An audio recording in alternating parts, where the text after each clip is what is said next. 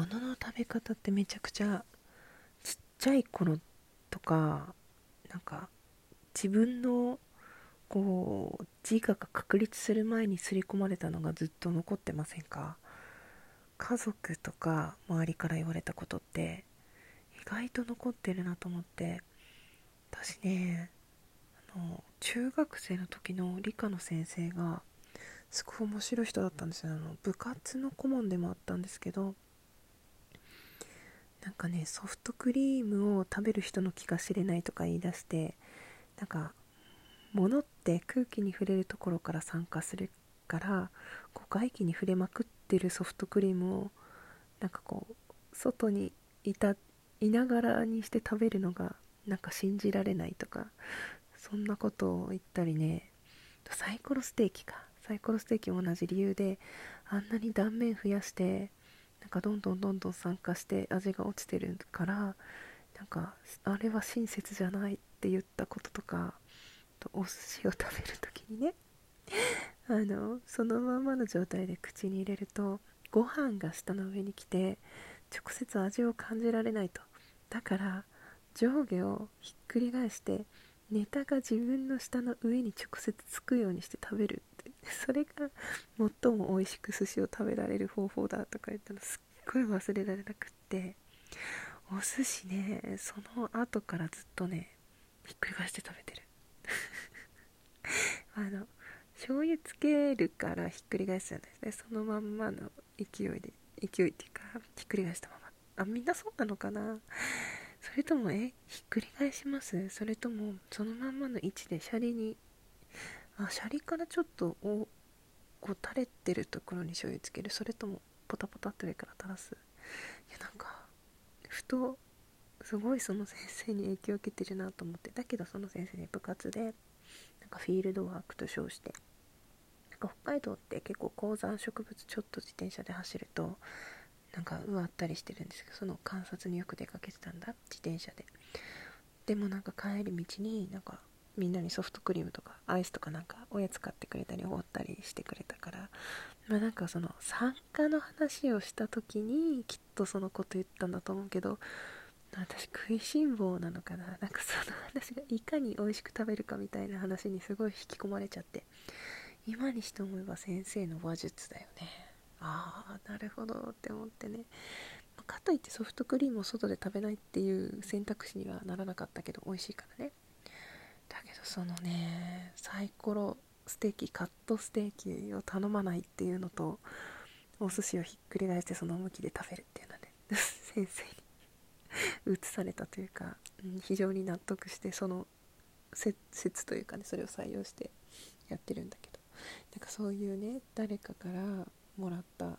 ちょっと特殊な食べ方ってありますかね？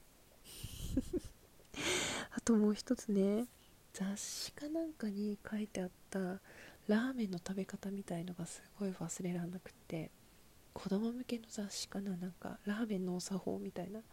なんかまず最初にスープを一口レンゲで飲みますと。で上に乗ってるチャーシューは麺の下に入れて温めましょうと。で順にこう食べていって最後に温まったチャーシューを食べて 終わるみたいな。あれなんかね漫画漫画？なんかなんか挿絵付きで書いてあってね。へえってへえって思ってね。未だにチャーシューは温めるために麺の下に入れようとしてしまうんだよね。それもなんかね正しいかどうかわかんないっていうかお作法的にはどうなのかわかんないけど。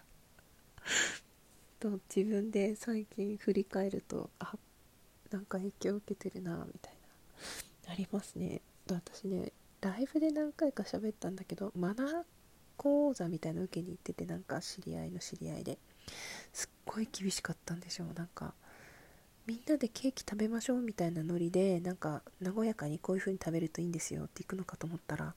うケーキを選ぶところからすごい空気がピリついててひりついててなんか食べやすいケーキをいかに選ぶかみたいなそこから戦いが始まっててで一人一人こうお皿に取り分けてもらってじゃあ食べましょうってなった時になんかフォークの刺す向きはとかあの透明なフィルムの取り方はとかなんかどうやったら美し食べ美しく食べられるかみたいな話になってねなんかそれは汚いとかそういうことだとなんか美しくないですとかねビシッビシッと言ってもらえるんだけどいやー私ねなんかすぐ冗談にして和ませようとしちゃってそれも怒られてね。もうその1回だけでもうあんな空気感はとんでもないと思ってなんか食事を美味しく食べたいなと思ってもうごめんなさいしていかなかったのが結構ねその先生がね営業がすごくってなんかね2回分か3回分まとめて払ったんだけどなんか1回でもう無理ってなったからなんか返金しますじゃなくてあと2回なんとか来いみたいな感じで電話来た時は本当無理本当無理って感じで逃げたんですがその方はもうね本をね何冊も出しておられてねすごい方なんですよ。だから真面目に参加本気で参加した方はやっぱり取引先でそういう会食になってあなたの食べ方美しいって褒められたり箸の持ち方とかその佇まいがね素晴らしいって言ってあの結婚相手のご両親になんかねこう評価されたりとかそういういい話がいっぱいあるんだけどももうもうもうもう私はそういう何て言うの会食で仕事を取りに行くようなところにいないので美味しく食べられた方がいいですみたいなね、まあ、本は一応何て言うの買って読んだけどまあ確かにあそういうルールがあるんだとかこういうコツを知ってればより綺麗に食べられるんだなっていうのは分かったけどもうあの空気感が耐えられない。私ねミルフィーユかなんか取っちゃったんだよね。でなんか倒すのかどうなのかとかねこう 本当もうね緊張しすぎてっていうか衝撃すぎて記憶にないんだけど。いやーなんかほんといろんなね食べ方あるなーみたいな。そういうね魚の食べ方ぐらいは綺麗にしたいけどね、まあ、子供にも教えなきゃいけないしちょっと最低限のことは知っておきたいなと思いつつなんかそういう不思議なね自分しかしてないかもみたいな食べ方って何かあったらお便りください。まあでも周りがやってて家族でやってたらそんな気づかないよね。なんかね上京してから気づいたんだけどおじいちゃんがねトマトに砂糖つけて食べてたりとかあれってもしかしたら少数派だったかも。とかね食べ方についてもその作法だけじゃなくて味付けのことも北海道との違いとかねいろいろ感じている今日この頃でございます。というわけで今日は今日は今回は食べ物の食べ方のお話などをしました。ではではまたね。